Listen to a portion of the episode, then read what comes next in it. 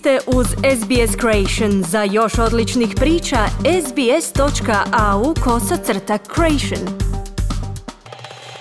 Radio SBS, program na hrvatskom jeziku, ja sam Kruno Martinac. Slijede vijesti iz Hrvatske. Mlađi hrvatski državljanin ranjen je u ukrajinskoj vojsci i uskoro bi trebao biti vraćen u Hrvatsku, potvrdila je veleposlanica u Kijevu Anica Đamić. Održan je 21. Zagreb Pride. Povorci su se pridružili potpredsjednica vlade Anja Šimpraga i brojni oporbeni političari. HDZ je i dalje vodeća politička stranka u državi. Slijedi ga SDP, no HDZ-u potpora među građanima raste, a SDP-u pada. Iz Zagreba se javio Siniša Bogdanić.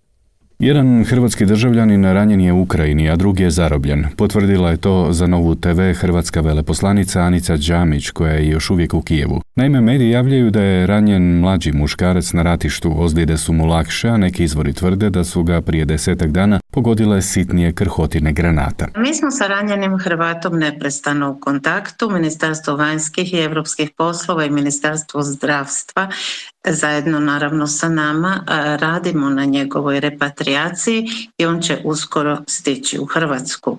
Što se tiče zarobljenog Hrvata, on je zarobljen od neprijateljske vojske, ali i mi ovdje u Ukrajini zajedno sa Ministarstvom vanjskih i europskih poslova ulažemo velike napore da se što prije i što uspješnije riješi ova situacija. Između ostalog, veleposlanica Đamić je rekla da se u Kijevu osjeća nedostatak resursa, kritično nedostaje goriva, a osjeti se i nestašica kuhinjske soli. Dimljanje cijena energenata jedna je od najvećih briga hrvatskih građana, posebice kada je riječ o umirovljenicima koji su najizloženiji energetskom siromaštvu. Nakon jednokratne financijske pomoći izravnog utjecaja na cijene, vlada razmišlja o novim koracima kojima bi ublažila udar na najsiromašnije. Potvrdio je to potpredsjednik vlade i ministar branitelja Tomo Medved. Čuli ste da je bilo govora i o trošarini, ali i o e, mogućnosti e, smanjenja marži Prema tome, evo, strpimo se do ponedjeljka će e, vlada imati konkretnu, konkretne elemente. Vjerujem da će e, ove mjere koje ćemo donijeti na sjednici vlade koja će, kao što je predsjednik vlade rekao, biti odmah početkom tjedna, e, ponovno biti u smjeru e, zaustavljanja rasta, odnosno pomoći našem stanovništvu. Ministar Medved je podsjetimo jasno rekao da vlada neće priznati optužnice protiv četvorice hrvatskih ratnih pilota kojima Beograd namjerava suditi zbog navodnog raketiranja izbjegličke kolone za vrijeme operacije Oluja. Kolona srpskih izbjeglica je raketirana, tvrdi srbijansko tužiteljstvo na području Bosne i Hercegovine, pri čemu je bilo mrtvih među njima i djece. S ovim se slučajem nije opširno obavio Haški sud, za njega nije podignuta optužnica, a Human Rights Watch je zabilježio da su osim civila u koloni bili i vojnici i ratna tehnika. Potvrdio je to u programu javne televizije i umirovljeni pilot Ivan Selak koji je i sam prelijetao izbjegličku kolonu. 20 metara preko te kolone pune ljudi,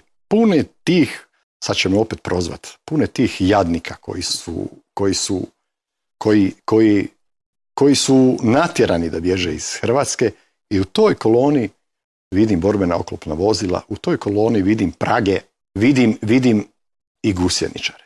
Šta sam trebao uraditi? Da sam postupio, ja sam ispo papak. I to me proganja cijeli život i s tim ću umrijeti. Ponovo sam naletio, ponovo sam vidio sve to isto.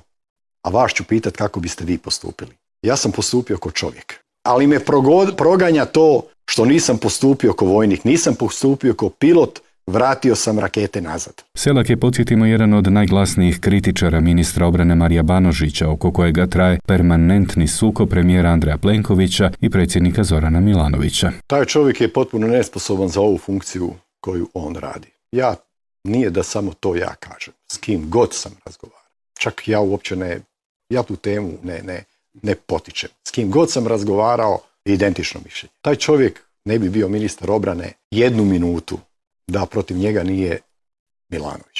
Bio bi maknut nakon jedne minute. On je potpuno nesposoban, nekompetentan, ne zna ništa o ministarstvu obrane. I ne čudi me, bavio se nekakvim turizmom i lovom. Bavi se i dalje s tim, svaka ti čast, u tome si možda dobro, dobar, u drugim stvarima ti nemaš blage veze. U Zagrebu je u subotu održan 21. po redu Gay Pride. Premijera i predsjednika nije bilo u povorci, no stigla je potpredsjednica vlade i politički najviše rangirana predstavnica srpske nacionalne manjine Anja Šimbraga. Drago mi je da sam danas došla ovdje i da mogu podržati manjinske društvene skupine koji su na putu na, temelju da ostvare svoje temeljna prava.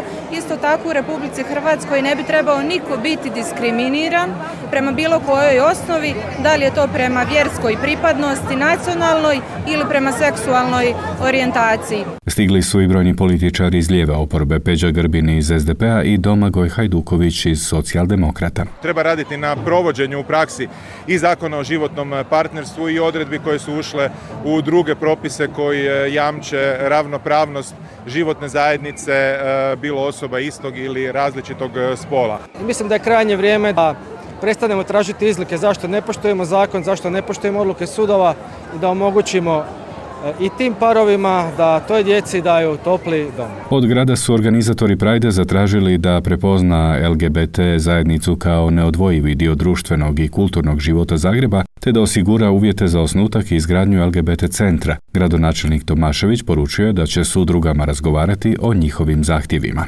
Ovo je 21. porka ponosa, 21. porka ponosa za Zagreb 21. stoljeća koji je otvoren za sve različitosti, koji je tolerantan na sve razlike, koji je otvoren za sve i takav grad želim voditi, u takvom gradu želim živjeti. Koordinator socijaldemokrata za Zagreb Davor Bernardić u programu javne televizije rekao je da je toj udruzi cilj u ljetnim mjesecima prerasti u političku stranku, a upitan hoće li on biti predsjednik nove stranke, poručio je da će izabrati najbolje rješenje za ljude koje predstavljaju. Mi smo izbačeni iz SDP-a, to je jasno, dakle SDP je, nažalost, ne SDP, rukovodstvo SDP-a je napravilo jedan, usudit ću se reći, holokaust nad svojim članstvom, 5000 ljudi je preko noći obrisalo. Što se tiče nas, mi imamo najjači klub zastupnika u Hrvatskom saboru, nudimo konkretne politike za bolji život građana, zato nam je cilj u ljetnim mjesecima prerasti u političku stranku stranku. Dakle, ne, ja ne mogu sad prejudicirati kako će se stranka zvat, ali to je ono što mi jesmo, u što vjerujemo. Sasvim sigurno izabrat ćemo najbolje rješenje za ljude koje predstavljamo.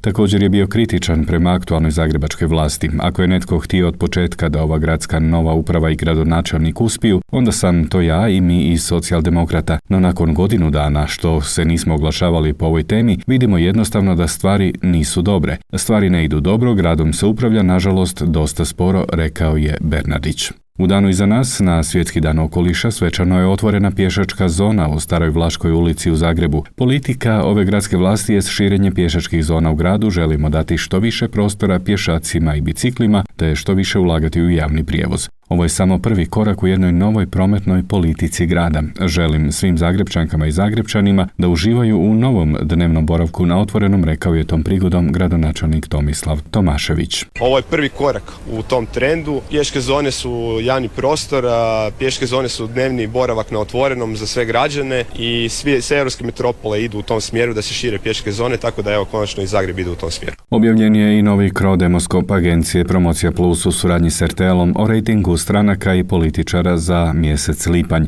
Unatoč inflaciji i ratu u Ukrajini, poredak političkih snaga ostao je relativno isti, gdje je HDZ i dalje vodeća stranka s gotovo 27% potpore. Osim toga, HDZ već drugi mjesec zaredom bilježi rast, 26% imao je u svibnju. Istodobno u odnosu na svibanj pada rating SDP-a, iako su i dalje na drugoj poziciji, bira ih manje od 17% ispitanika, dok je u svibnju to bilo 17,5%. Blagi pad bilježi platforma Možemo, ali su i dalje na trećem mjestu. Možemo je u svibnju imao 12,6%, a sada ima 12,3%. Most je nakon četiri mjeseca negativnog trenda zaustavio pad, sada je na 9,2%, domovinski pokret raste, sada iznad 5%, a svi ostali su niže. Najpozitivniji političar i u lipnju je isti, to je predsjednik Zoran Milanović, ali rejting mu pada već četvrti mjesec zaredom, tako da ga sada manje od petine građana ocjenjuje najvećim pozitivcem. U lipnju 19,1%, dok je u svibnju to bilo 20,6%. Nešto oblaži pad vidljiv je kod drugog predsjednika, predsjednika vlade Andreja Plenkovića, koji je ostao drugi izbor u lipnju 17,2%, a u svibnju je to bilo 18%. I dalje se posvađanom vodećem dvojcu u državi nitko nije ozbiljnije približio, ali zagrebački gradonačelnik Tomislav Tomašević ostao je na trećoj poziciji s manje od 5% i sada ima 4,7%. Toliko za danas iz Zagreba za SBS Siniša Bogdanić.